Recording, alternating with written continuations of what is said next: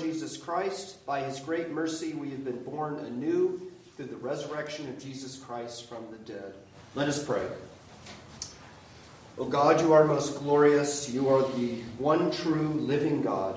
And we pray now that you would fill your church with the power that flows from Christ's resurrection, so that in the midst of this sinful world, it may signal the beginning of a renewed humanity, a new life with you, risen in Jesus Christ and joined with him. We pray that our worship would be joined with that host of heaven that is worshiping you now, the one true God, Father, Son, and Holy Spirit, forever and ever. Amen. Our first hymn is number 286 Worship Christ, the Risen King.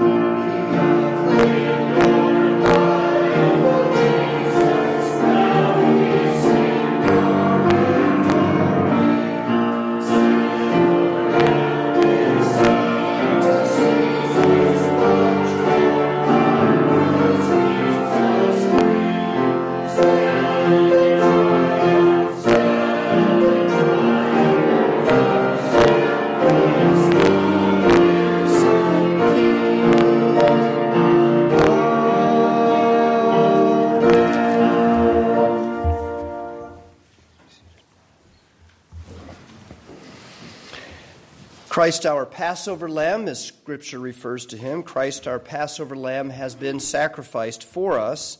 Let us therefore rejoice by putting away all malice and evil and confessing our sins with a sincere and true heart. Do you ever think of confession of sin that way as rejoicing?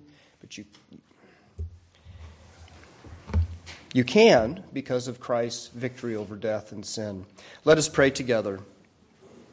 God of heaven and earth, who has sent your blessed Son into the world to redeem sinners, we confess that we are such sinners. We have not loved our neighbor as we ought. We have spurned your ways, delighting in ourselves more than you. We have violated your commands and have chosen death rather than life. Yet you have remembered us with loving kindness, even after we fell under your judgment as you have raised your blessed and holy Son, Jesus Christ, from death to life, so now pardon us of our sin and raise us from death to life for the sake of our Savior, Jesus Christ. Amen. Please stand for the assurance of pardon. People of God, hear the good news. Jesus Christ is the one ordained by God to be the judge of the living and the dead.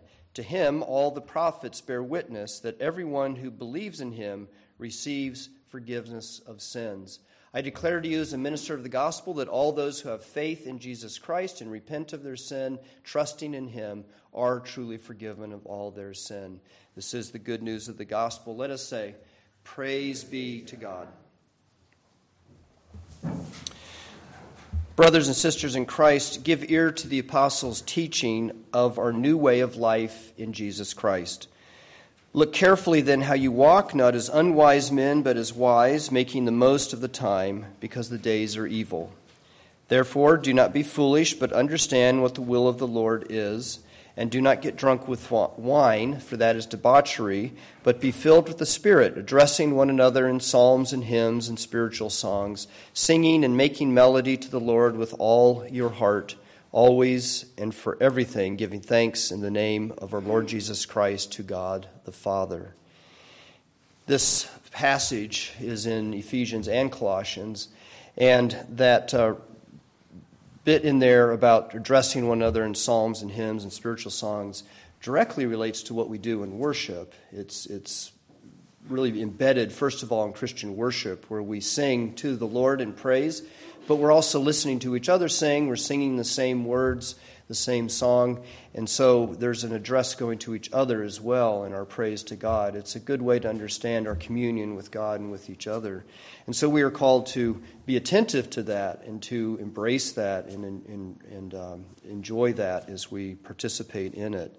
And in doing so, we are bearing witness to our God and uh, to our being joined together as His family. This is God's will for us in Jesus Christ, and let us say, Amen. Our hymn is number 278, That Easter Day with Joy So Bright.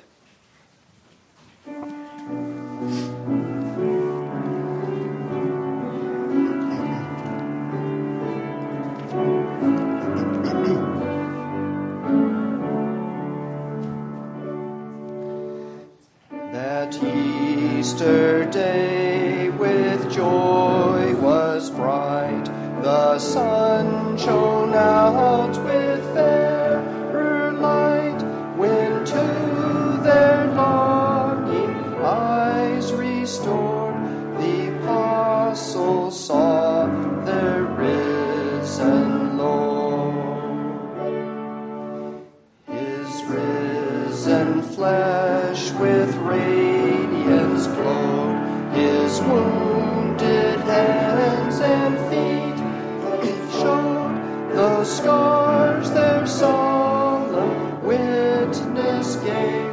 that Christ has risen from the grave.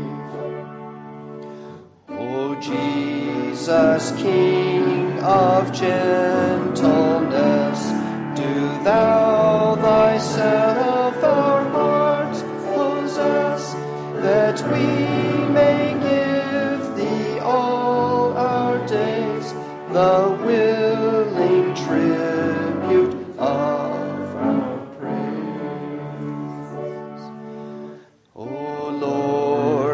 Lord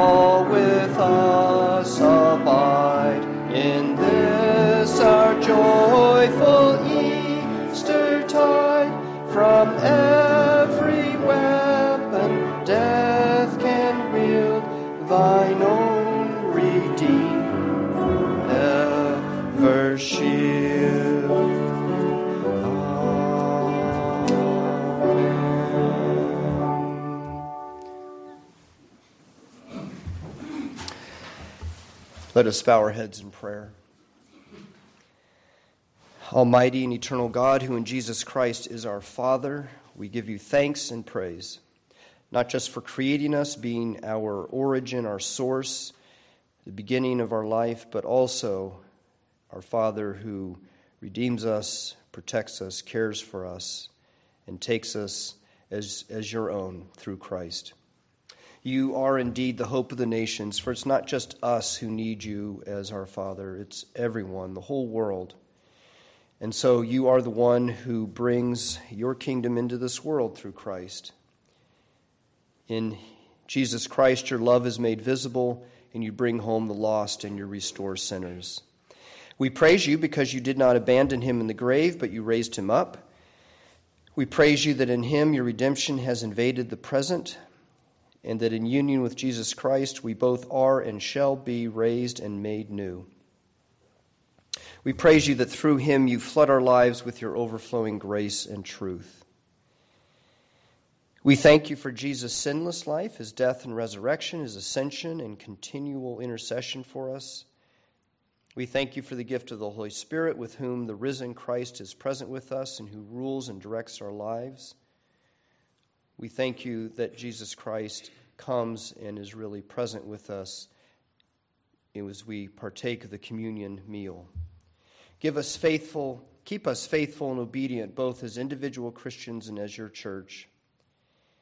Enable us to live as citizens of your heavenly kingdom. Help us to remember you and live our lives trusting you. Help us to read your word so that we know what the way of your kingdom is. Establish us, we pray, as witnesses to what is real and true, to your new order. Govern and direct your church, fill it with love and truth, and grant it that unity which is your will.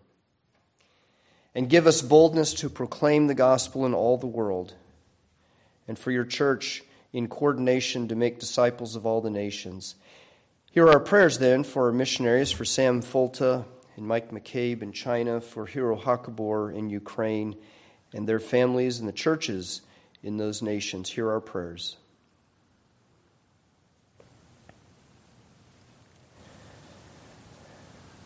We pray you would inspire all of the leaders in the church and its members with the Holy Spirit, that by their teaching and their lives they may proclaim the good news of the gospel.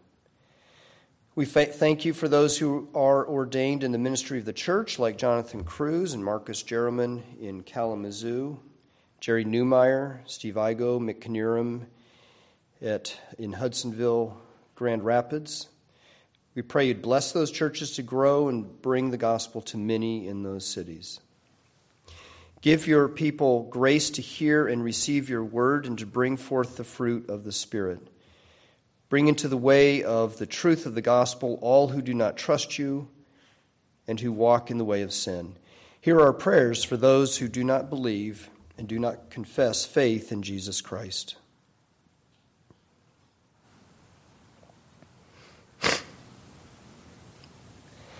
Strengthen those who are weak, comfort and help the faint hearted, raise up the fallen, and finally, we pray you would destroy the forces of evil in this world. We praise you that Jesus Christ has defeated them, and we pray that the day will come when they are removed and gone. Guide the leaders of the nations in the ways of peace and justice and righteousness. And to this end, hear our prayers to the people of Ukraine, Afghanistan, Nigeria, Iraq, Syria, Yemen, Myanmar, North Korea, Mexico, and other such places where there is much armed conflict violence, and where the, the people who live there, the population there, as well as the Christians, are being attacked. Here are prayers for these places.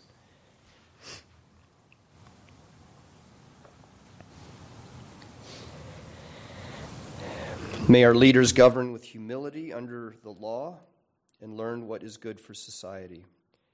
May they have a sense of a higher order than just what society decides is, is expedient.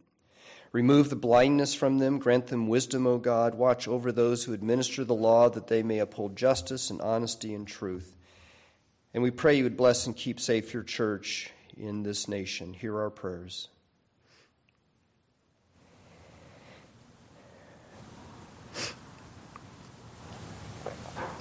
Help and comfort the lonely and the bereaved. Deliver all who are in danger. We pray you would heal the frail and the ill and keep firm in faith those who are approaching the end of their lives. We pray for Luca and Julie, Frida, Eduardo, Leah, Jeff, and Fawn, and for our friends Becky, Angie, Tom, Phil, Bob, Chris, Gladys, Dominic, and Karen. Give them grace to trust you and hear us now, O Father, as we pray for these and others we name to you in silence.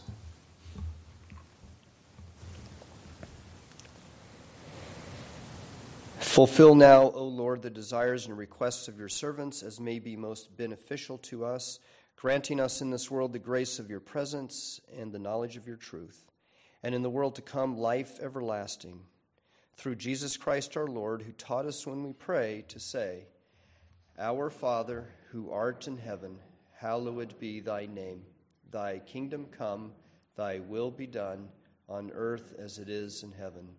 Give us this day our daily bread, and forgive us our debts, as we forgive our debtors. And lead us not into temptation, but deliver us from evil. For thine is the kingdom, and the power, and the glory forever. Amen. Let us present our gifts and offerings to the Lord.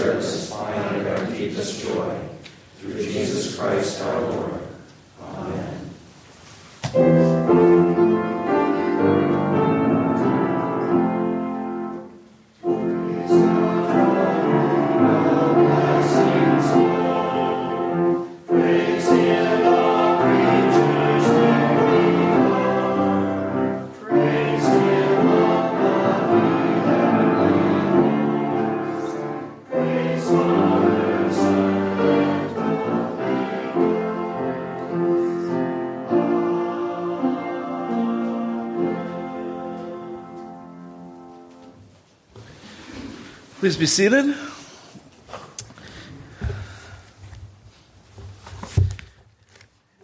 And join me as we pray for God's illumination on our reading this morning. Heavenly Father, we thank you for this word. We thank you for a chance to gather in your name and listen to it. We pray that you would open our ears and that you would open our hearts, make them soft soil for uh, planting of your seeds, that what we hear today would remain with us in the days and weeks to come. And may we be uh, edified and rejuvenated in listening to your wisdom. We pray these things in Christ's name. Amen. Our Old Testament reading this morning comes from Isaiah chapter 25,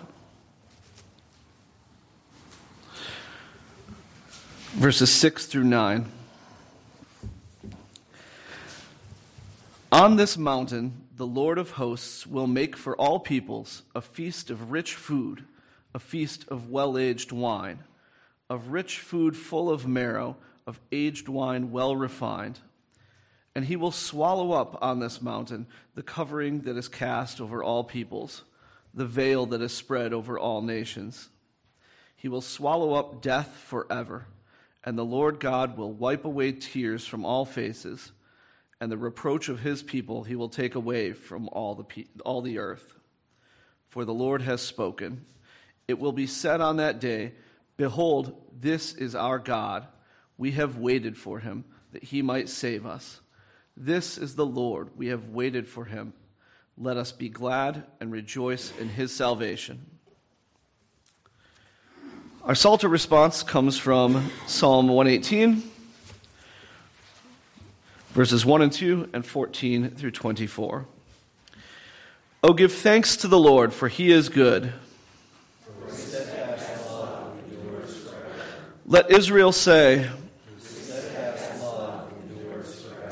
The Lord is my strength and my song. Glad songs of salvation. The right hand of the Lord does valiantly. The right hand of the Lord does valiantly. And recount the deeds of the Lord. But he has not given me over to death, that I may enter through them. This is the gate of the Lord. I thank you that you have answered me. The stone that the builders rejected, this is the Lord's doing. This is the day that the Lord has made.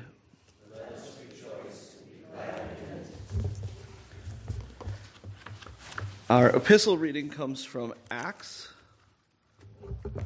chapter 10, verses 34 through 43.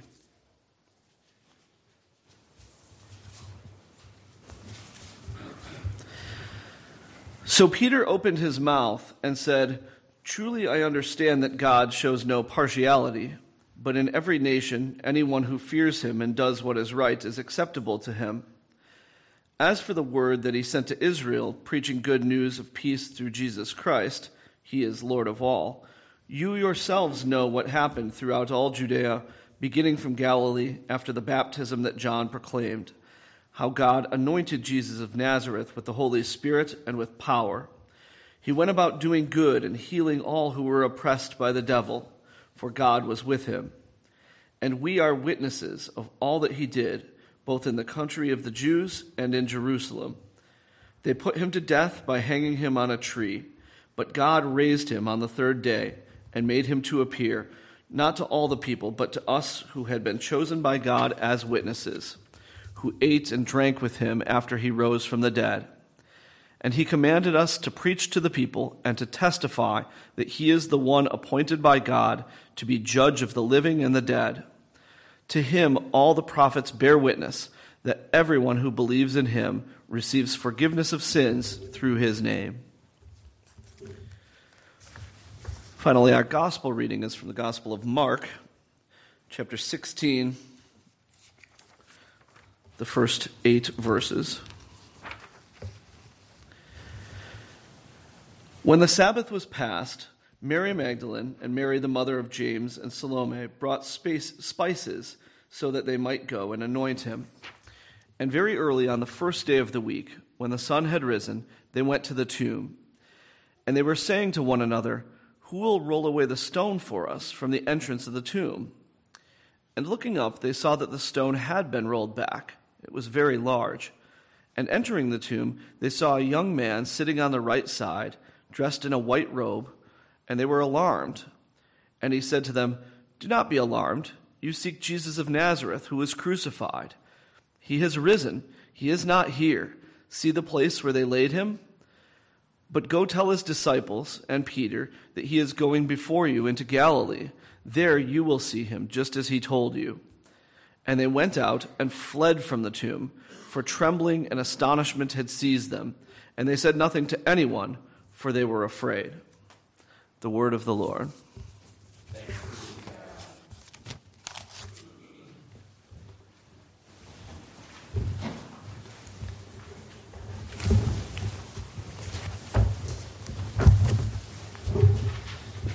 Do you feel like you missed something that we're celebrating Easter and nobody else knows it? uh, you almost want to say Christ is risen, and you would say, Indeed, right. That's so. Our service is very much has that whole tone of, of Eastern Christ resurrection, and it should be obvious now why that is. We've come to the end of the Gospel of Mark, and it's the story of Jesus' resurrection. Um, actually, we shouldn't be that surprised by a sermon or a uh, worship service relative to Christ's resurrection. Um, one of the things the Puritans did, in my opinion, they they uh, stripped some things away from Christian worship and practice that didn't need to be, in fact, shouldn't have been stripped away. But one of the things they emphasized was that every Sunday is a celebration. It's the Lord's Day, it's the celebration of the Lord's resurrection. So they understood that, and they saw the pattern of the week starting with that reality of Christ's resurrection, the week for, you know, for Christians. So uh, every Sunday is that, and sometimes we, we forget that when we remember the calendar, we follow the church calendar, and we have the celebration of Easter, Christ's resurrection, coming later um, in the spring, and we forget that no, it's true year round. And that's really the case with everything about all the events of Christ's life. They're all true and Im- impact us as Christians year round. So his death, his resurrection, um, his birth, all of it. But this morning we've come to uh, Mark chapter 16, verses 1 through 8, and it's the, the, the glorious triumph of uh, Christ coming forth from the tomb, and a great story about that. In our gospel lesson this morning, three women come to the tomb to tend to Jesus' body, and they're named. They're Mary Magdalene, Mary the mother of James the Younger, and Salome. And what was happening here was a tragic routine. It was performed every day across this world, uh, the world in their day, and, and it continues today. Someone dies, and there are those who see to the proper care of the body. Now, in Jesus' day, it was the family and the friends. These caregivers would hold the lifeless, limp body in their hands and wash it, wash it and sprinkle perfumed oil on it. Carefully, the body would be wrapped and laid out in its tomb. In our day, this care has been turned over by requirement of the state to the funeral homes. They tend to the body for us. I think it's part of our, our uncomfortableness with death, or, or just maybe our, our uh, bureaucratic sense of organization that, that wants to make sure everything's done properly. And obviously, there are people who could abuse the whole um, care for a body if they um, did some criminal act and decided they wanted to hide a body. So it's, it's become uh, responsibility the state wants to manage, and they've given that over to the funeral homes, and they tend the body. Either way, though, it doesn't really matter whether it was the way it was in Jesus' day or the way it is today. It is a routine that's played out every day. The routine of death. Sometimes it's violent death. It's the great loss of a person, someone created in God's image there's deep sadness. A terrible hole is ripped into the heart of the living.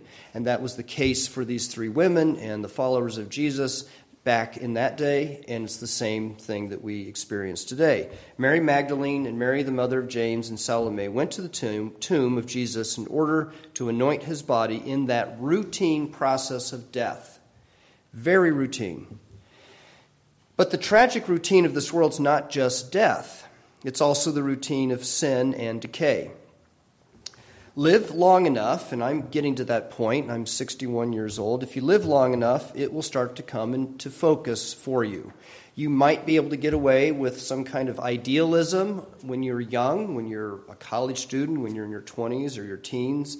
You might have great expectations about how the world's going to be when you get older. But as you live long, long enough, you begin to see things come into focus. And one of those things is the routine of conflict and violence in this world. Treaties between nations. I've lived long enough to see treaties that have been made between nations, and there's huge optimism um, that comes with that. And they last for a few years, and then they slowly become obsolete or are ignored.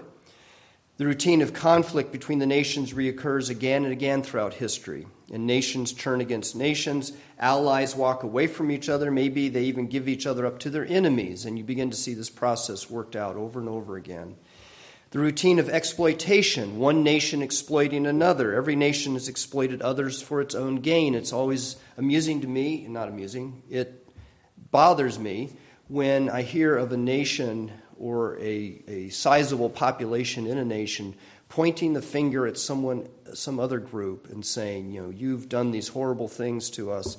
And that probably is all very well true, but then not stopping to think about how we've done things like that to other people. Every group, people group, has taken advantage of others who are weak. No community, no nation, no race, no community of people can point the finger at others and say, We have not done the same in our history. In the public square, there is the routine of lies and deceit and broken promises, animosity, intimidation, harassment, immorality, abuse, distortion, theft, graft, favoritism. And these routines are played out and they erode human life. They are routines played out day after day, year after year, century after century. And one of the consequences of studying history is seeing the pattern of sin in this world. And each one of us has lived this tragic routine. Nations elevate it to large proportion. So it, it, takes on a huge proportion with nations, but it's right here also with each one of us that routine of sin and decay. Not just the routine of life, but that routine of sin, the routine of lies and intimidation, revenge, debasing others, taking what doesn't belong to us, the list goes on and on. And it, it takes on a routine for individuals. Again, when we've lived long enough, we see the routine of sin running through humanity. Over the weeks, through the years, the tragic routine is here. And then, all of a sudden, there is this burst of Jesus' resurrection in history. It was an unexpected, alarming break. Now, in a number of ways, the Gospel of Mark shows this to us, and it begins with the sun in our text. Mark tells us the women came to Jesus' tomb very early in the morning, and the sun was rising. The brilliant, fiery orb breaking over the edge of the horizon its first reddish yellow light shining upon the world. Now, this is not an incidental detail in the gospel that's simply there as some kind of time, time marker. Oh, that's when they went. No, it functions much more than that. The early church's preaching of the gospel associated Jesus' resurrection with the sun at daybreak. It's a great metaphor. I mean, have you ever seen this? I'm sure you have. The sun breaking up over the horizon, and you don't stare at it. It's that brilliant. The Apostle John describes the risen Jesus standing among the churches, and he uses this imagery of the sun in, the, in his uh, book of Revelation. It says, In his right hand he held the seven stars, and his face was like the sun shining in full strength. The Apostle Paul refers to the dawn of Jesus' resurrection in his exhortation to the church in Rome. For salvation is nearer to us now than when we first believed. The night is far gone, the day is at hand. The church has used Isaiah's imagery for Jesus, calling him the light or the great light. He's the sun of righteousness, to use Malachi's words. So, using the metaphor of the sun, Jesus is the light, that, the day that breaks out over the whole world. Churches picked up on this, and eventually in the medieval uh, ages in Europe, especially like in Germany, they would have these the pageantry of the Easter sunrise service. Have you ever been to one of those? I, I was one. and Our church in Greeley, Colorado, even had one once. It was a popular time in the medieval church, and it still is for many churches today. Some congregations have a special sunrise service outside in the open air to celebrate the resurrection of Jesus Christ. And so, as the service is going on and the word's being preached and they're worshiping and giving thanks to God for the, the, the resurrection of Jesus Christ, the sun is breaking in the background. It's, it's, it's a wonderful, uh, lived kind of uh, experience for worship. And so, the Gospel of Mark tells us the event of Jesus' resurrection is like the sun breaking over the horizon at dawn. Related to the sunrise is the new day, when the sun rises, a new day begins. Mark t- makes sure to tell us that the Sabbath was passed and the women went to the tomb on the first day of the week, which is Sunday. And that also is significant. These are not just time markers. Again, this was picked up by the apostles in their preaching and teaching. Paul uses the metaphor of day and night in his letters to the churches, and he wasn't talking about a calendar day and night. I mean, there are places where that, that kind of thing is, is done to explain how the, the week was progressing. But when Paul's using it for his theology and talking about Jesus, he's not talking about the calendar day and night. He spoke of the new day of Jesus Christ that had dawned with Jesus' resurrection. And so, for example, this is what how he instructed the church in Thessalonica For you are all children of light, children of the day. We are not of the night or of the darkness. And he said to the church in Colossae, Giving thanks to the Father who has qualified you to share in the inheritance of the saints in light, God has delivered us from the domain of darkness and transferred us to the kingdom of his beloved Son. Transferred from the kingdom of darkness to the kingdom of his beloved Son, and that kingdom, it's implied there in, in using what he says earlier about inheritance of the saints of light, it's the kingdom of the day. The sudden burst of Jesus' resurrection is also there in our gospel reading with the angel in the empty tomb. In the routine of this world, an empty tomb does not mean there was a resurrection. That's not what people think of when they find an empty tomb. And there are plenty of theories that substantiate that theories about what happened. And in our world, the theory is not resurrection, it's something else. Some of those theories are even mentioned in the Bible because back in the day when Jesus rose from the dead, there were theories about from those who did not believe, from the Jews and others, about what happened to Jesus' body. There was an explanation given by the chief priests in the Gospel of Matthew that Jesus' disciples had stolen his body in order to make it look like he was alive, to perpetuate the cult of Jesus, if you will. Or Mary in the Gospel of John, who supposed the gardener had removed Jesus' body. You see, that's thinking along the routine ways of this world. A modern secular answer is that Jesus died and he just stayed dead. His disciples made up the story of his resurrection, and for centuries people have believed it because they're desperate to believe in God. So the modern theory is just the disciples made it up. But in our gospel lesson, the angel interprets what happened to Jesus. He's risen, he's not here. That's the interpretation of why the grave was empty. Jesus was raised, and that breaks the routine of this world. The routine is that when someone is killed, they are dead. Their heart stops permanently, their brain is inactive, they have breathed their last. In the course of this world, someone whose heart has stopped, maybe they might be resuscitated, bodies might be moved and hidden, but that's as far as it goes. And there are some today, I'll have to make allowances for those who believe there are zombies, the walking dead that are just sort of half alive, half dead. And so maybe that's what happened. That's what we say, at least in our, in our movies. However, resurrections don't happen. A true resurrection doesn't happen. That's not what we think of in the routine tragic pattern of this world. You see, a resurrection is not resuscitation, it's when someone who has died is raised up into new life by God. Old life a new life, not just some continuation of the old life. Resurrection is being raised into new life. The world's explanations of what happened to Jesus want to keep him in the old routine of this world, whether he's alive or dead.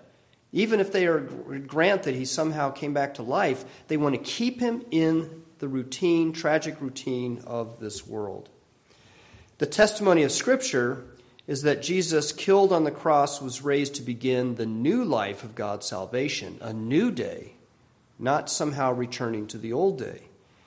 And that's exactly what the angel's message to the women at the tomb He is risen. And there's one more way Mark shows us the burst of Jesus' resurrection in the routine of this world. It's with the response of the women to the message of the angel. Our text says they were alarmed. Now, in the mercy of God, the angel comforted them, telling them not to be alarmed. But the last thing that Mark tells us as they fled the tomb is for fear, for trembling and astonishment had seized them, and they said nothing to anyone, for they were afraid. That's the last word of this text afraid. The response of the women also indicates that Jesus' resurrection did not come from the routine of this world. This is a, a kind of trembling and fear before something that has, is, is not, doesn't fit the routine of the world. The resurrection of Jesus is an act of God. And all who understand this rightly shake in awe and reverence. It's God's salvation, it's God's inbreaking into this world. But the angel comforts us who tremble before the mighty act of God's salvation in Jesus Christ. So again, it's pointing to the fact that the resurrection has broken, has burst into the routine of this world. So running through Mark's account of Jesus' resurrection is that is that the tragic routine of this world is broken. And we all need to consider that more deeply. It's a break, like the splitting in half of a huge oak tree. And I'm not trying to focus on the two halves of the oak tree laying there, but what smacked it and broke it in half. If as, as if it was broken and struck by lightning. The lightning is like what Christ's resurrection is breaking into this world. Or it's like a rupture from a knife cutting the carotid artery on something. It's not, the focus isn't on the carotid artery, something's happened to it and the knife has caused it. It's like an axe falling down on the neck of a snake. Jesus' resurrection makes a decisive end to the old routine of sin and death. And that routine, the routine here is much more than the routine of um, just little simple things here. We're talking about the significant major routine of sin and death and corruption and decay in this world. Now, a lot of people who live in our, in our country, in the West, uh, have an experience of, of um, ennui, of boredom with life, monotony, the dullness of life. We feel that because we have such luxury and so many things that can be done for us um, that we begin to just feel you know that, that sort of existential feeling of this dullness. I remember reading a book about a man. I wish i could find the title of this. It's considered a classic although it, it was um, in, one of my professors told me about it. It was written i think in the 1950s but it was about a man who worked at a bank and it basically just told the story of one day in his life so the book is one day in his life and it's about 300 pages long that right there tells you this is going to be something. So it begins when he waked up in the morning, and it follows his day literally, minute by minute, action by action, decision by decision. It was, like I said, something like 300 pages of this. And so I, I'm someone who perseveres in my reading. I got to about, about two thirds of the way through, and I couldn't take it anymore. It was just so dull. And it, that was the whole purpose of the book to kind of show the existence that we'd fallen into. Modern man had fallen into this sort of dull existence. It was so monotonous, and I just, I just didn't finish the book. So we might think, okay, that's what we want God to break. We want God to break that kind of a routine, the routine of dullness and monotony with our work, with our lives. And God may providentially give you some kind of a, a uh, break in that, some kind of a, maybe a new job, or He teaches you to be grateful for what you have, something like that. But that's, that's so minor compared to the break that Jesus did with His resurrection.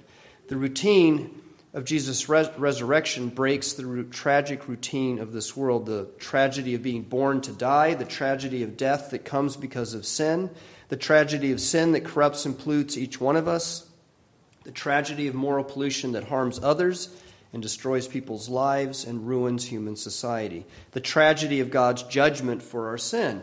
It's the tragedy of your life that's ravaged and wrecked by this sin in this world. Jesus' resurrection breaks that routine. Let's not minimize the routine that's being broken because we happen to be uncomfortable or is bored with our life. It's much more than that. He struck the death blow to the darkness of this world, and the new day of God's salvation has dawned. Oh, yes, the tragedy of sin and death is still here in this world and in our life, but it's here like the oak tree struck in half, lying on the ground.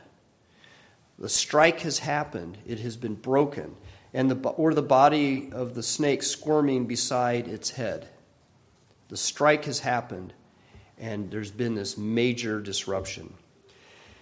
Jesus Christ has risen, and for us who have faith in him, a new day has begun. And it's not a new day like one day follows another on the calendar.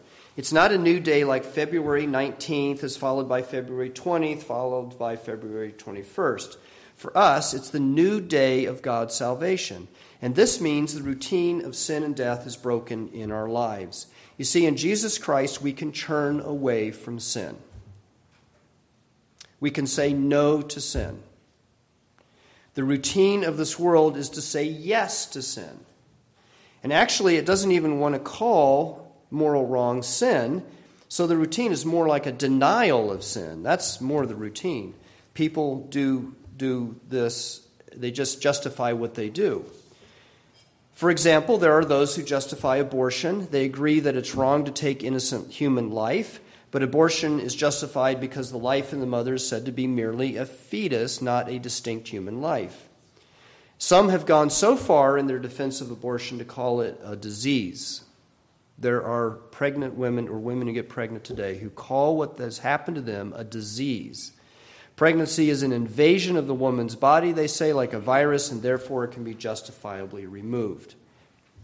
Stealing is justified because the other person, it said, has more than I have, or it's decided that they don't need what they have. I decide that you don't need what you have, so I'm going to take it from you. Hatred and abuse of others is justified by claiming they're inferior to us and they deserve it. In the world, we can always find a way to excuse sin, and so the routine goes on and on and on. But Jesus Christ has broken the routine of sin, and so now we can confess our sin. Christ has made a way out for us. The resurrection of Jesus is like breaking open a prison cell and releasing us. Joined to Christ in baptism and faith, we are not trapped in our sin. God forgives our sin and guilt through Jesus Christ, his death and resurrection, and therefore we are not imprisoned in our sin and we have no need to justify it anymore. When you're caught in your prison cell and you want to make the best of it, you try to justify it or you try to somehow make peace with it. But we don't have to do that because of Christ's resurrection. We don't have to do that with sin because he's given us a way out. Raised into the new life of Christ, we can confess our sin, turn away from it, and live in obedience to God. And it's the same for death. Jesus Christ breaks the tragic routine of death for us. Now, for some today, death is no big deal. It's just a passing on from one form of existence to another. But this is groundless optimism. How do you know where you're going? just, just to think about it in terms of our world, how do you know that you're not going to pass into a worse form of existence? In fact, there are some religions that would say that's exactly what could happen to you if you haven't lived a good enough life here. Others in our culture believe death is just the end. It's just, there is no hereafter. So once we die, our life stops, we cease to exist. It's a fatalistic conclusion to our existence. Despite the call to face the end of our life courageously, it is hauntingly tragic. And here again, Jesus' resurrection breaks this routine. Jesus is raised from death to life, the new life of God's redemption. With Jesus, there is life beyond death. That's what we're grounded on, our hope. Jesus, what he's done, not some maybe it'll be better. It's life with God. Jesus Christ breaks death's tragic hold on us. His resurrection is the basis of our faith in eternal blessedness with God. And this is what Christians often tell. There, there's, there's something, it's, it's in one form or another, Christians often tell those who threaten them with death. They, they can say to them, You may kill me here, but Jesus Christ will raise me up into that life that you cannot take from me. And so it is for all the other tragic routines of this old world. The risen Lord Jesus Christ has broken them. Now let's consider the, the monumentalness of that for a minute. When the message of the gospel took root in Western culture, Jesus' birth, his life, his death, his resurrection were together recognized as the greatest, most powerful event that was marked in history. It's what you might call the break point in history. And everything before the coming of Christ was called BC, right? Before Christ. And every year after Christ was called Anno Domini, the year of the Lord. And even today, we divide history this way, at least in the West. The greatest break in history is not between the primitive and the modern, or 1492 when Columbus stumbled upon the Americas. It was the coming of Jesus Christ who was raised from the dead for our salvation. Now, modern secularism tries to remove Jesus Christ from the breakpoint of history by calling it BCE and CE, right? Before the Common Era, and then CE is the Common Era. And this is supposed to be less offensive to those who are not Christian, and I'm not suggesting we should be unnecessarily offensive, but when you have the greatest event that's happened and you mark history by that, that's nothing to apologize for. They can call it what they want, but the break point of history is still the coming of Jesus Christ's birth, life, death, and resurrection. Isn't it interesting that you still, if you use the BCE and the CE, it's still tied to the time when Jesus was born and lived. So BCE and CE are acronyms, they're still tied to the coming of Jesus Christ.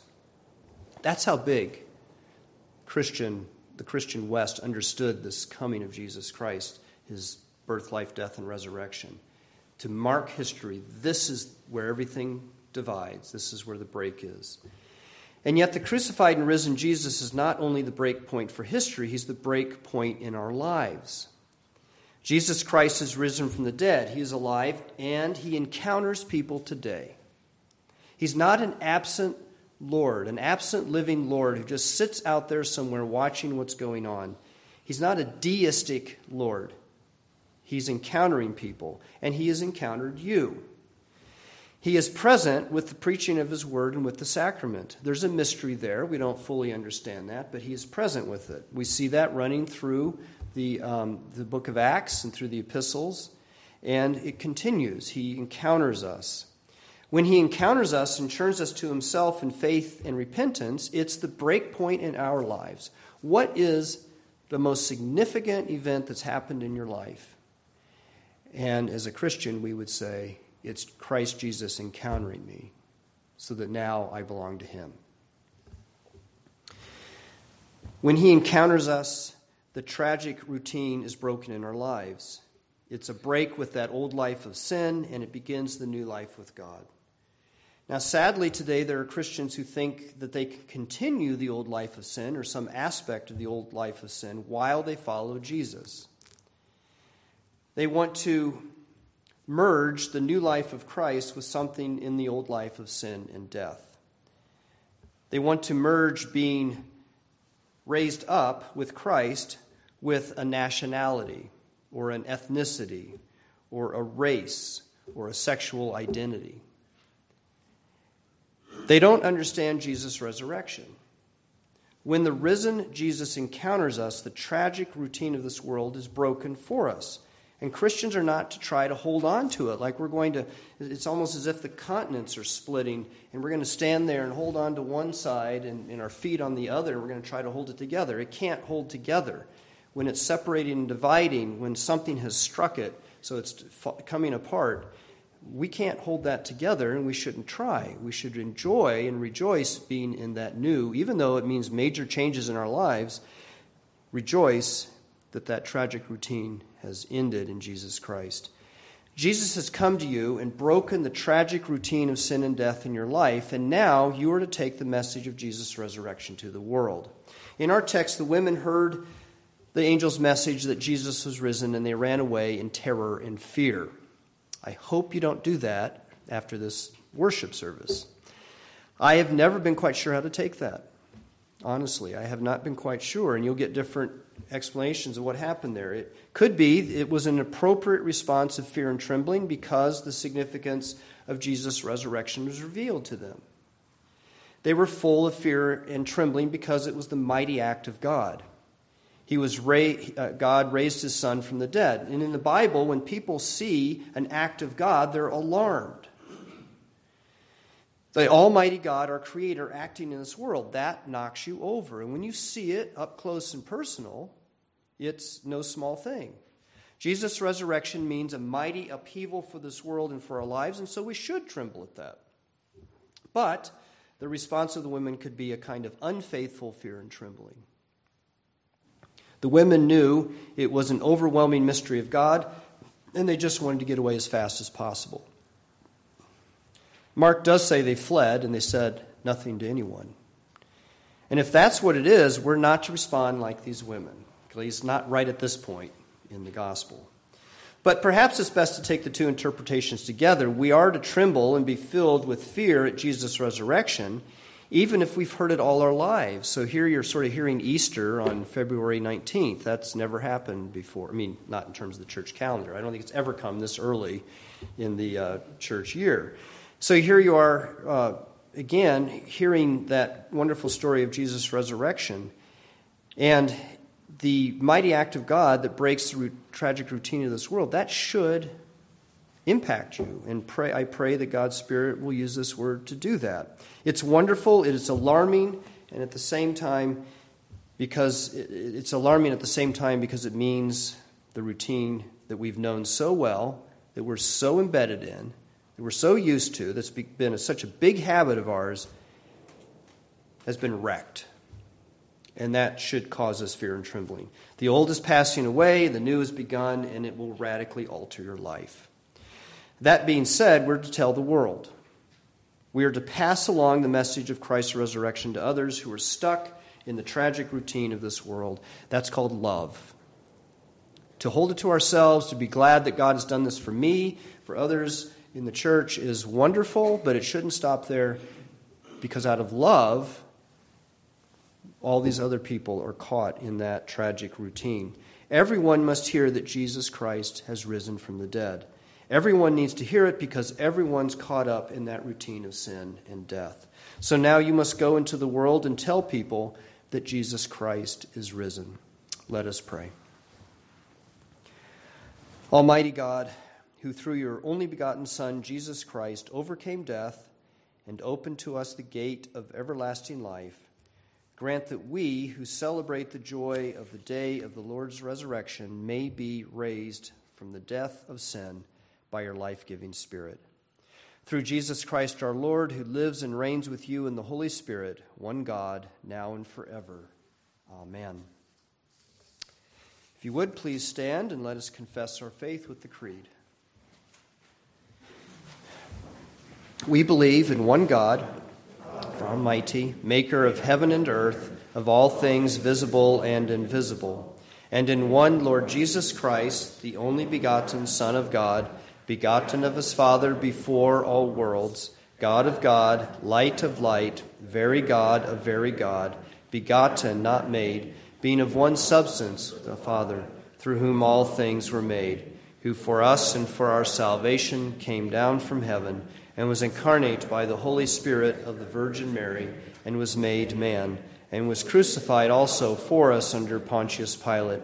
He suffered and was buried and the third day he rose again, according to the Scriptures, and ascended into heaven, and is seated at the right hand of the Father.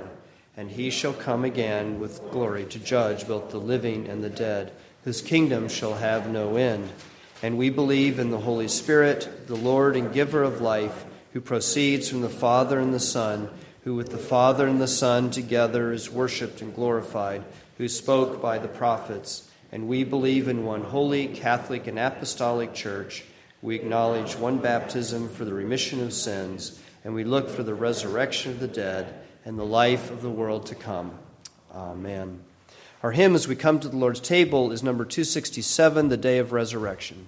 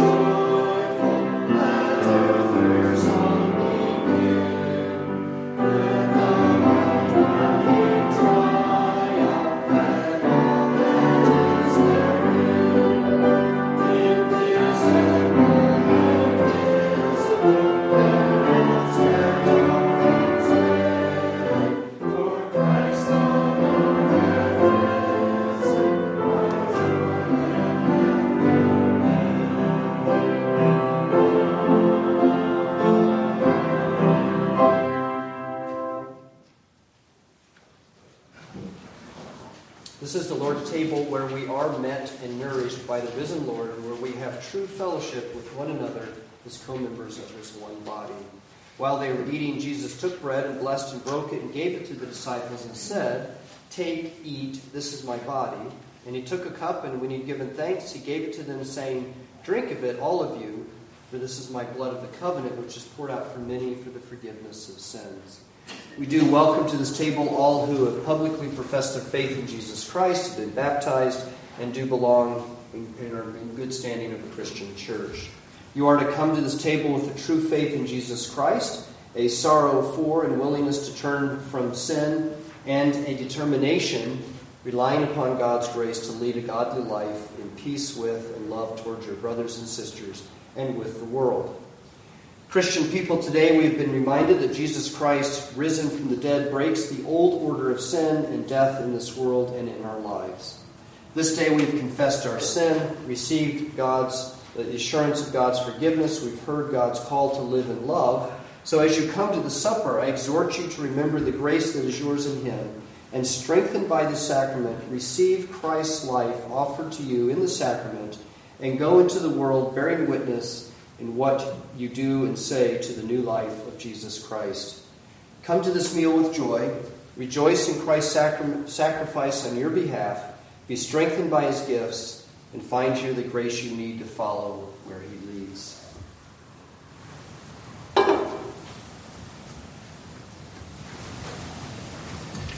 Join with me now in giving thanks to God for our new life and salvation in Jesus Christ. The Lord be with you.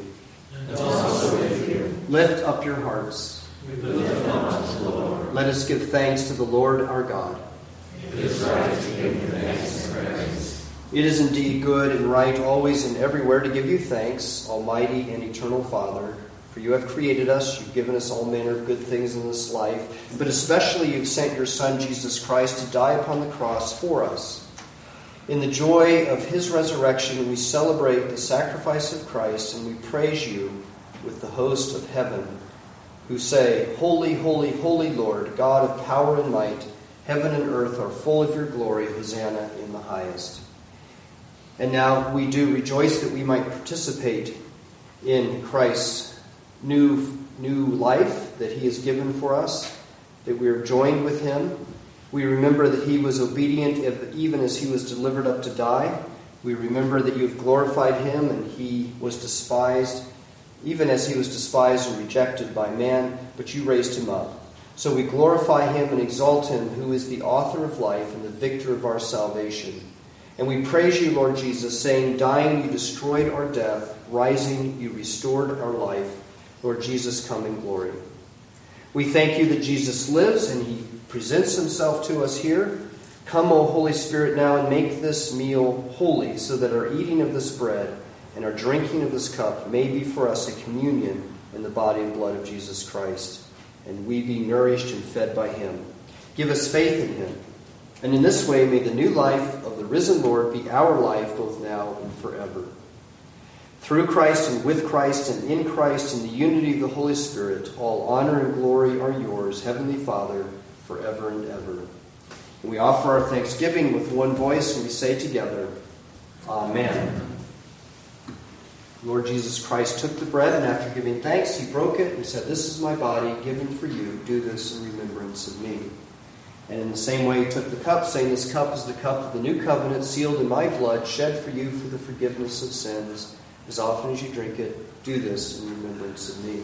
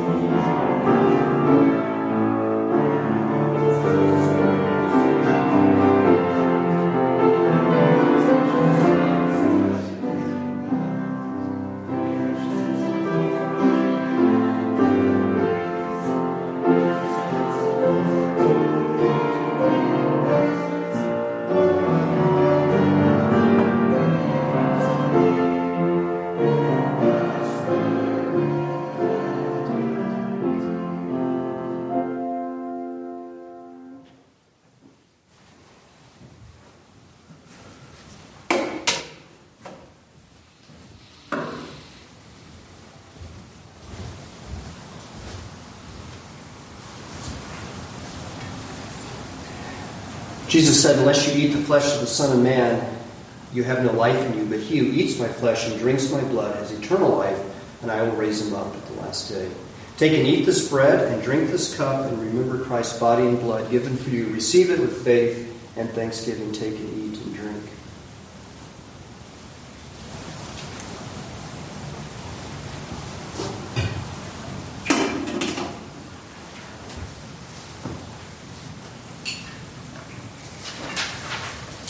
Let us pray.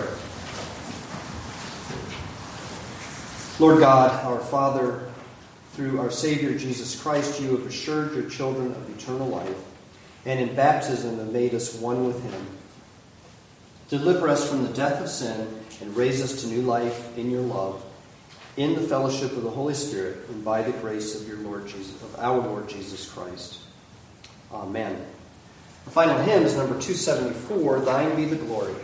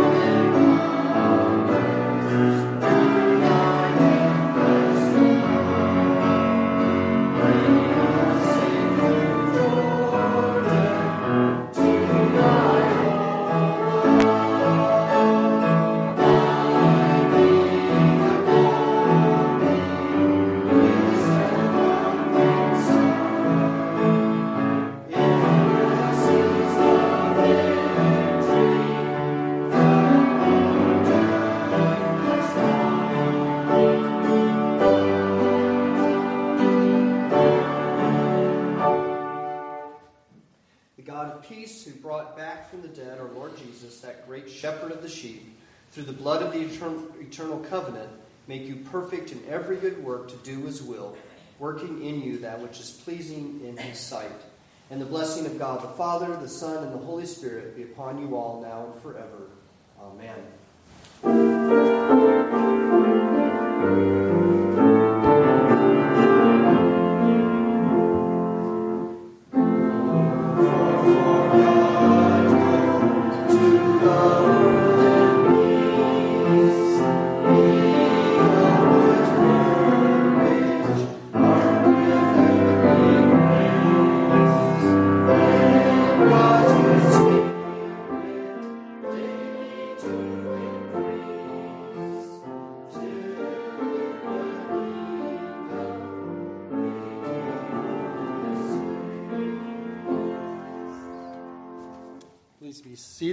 Good morning. I will just bring your attention to um, items in the bulletin, such as our Christian Ed classes um, today after our time of fellowship, beginning, beginning the class, I should say, beginning at 11:45. Um, so I'll give you, I'll give you like, I'll, I'll give you a five minute warning this, this time. I'll be the herald, okay? But 1145. Um, we have uh, the prison ministry. Um, we will be scheduled to be there this Friday, so pray for that. In our last uh, last month's congregational meeting, we had the opportunity to recognize and thank our accompanists, but Mr. Mesner was not with us. And so we want to um, express our thanks and our enjoyment of your, of your playing. So I have a card for you.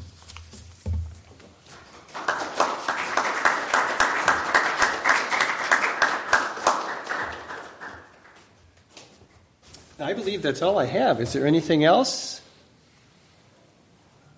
This is remarkable, stunning even. Okay, let's enjoy some coffee and goodies.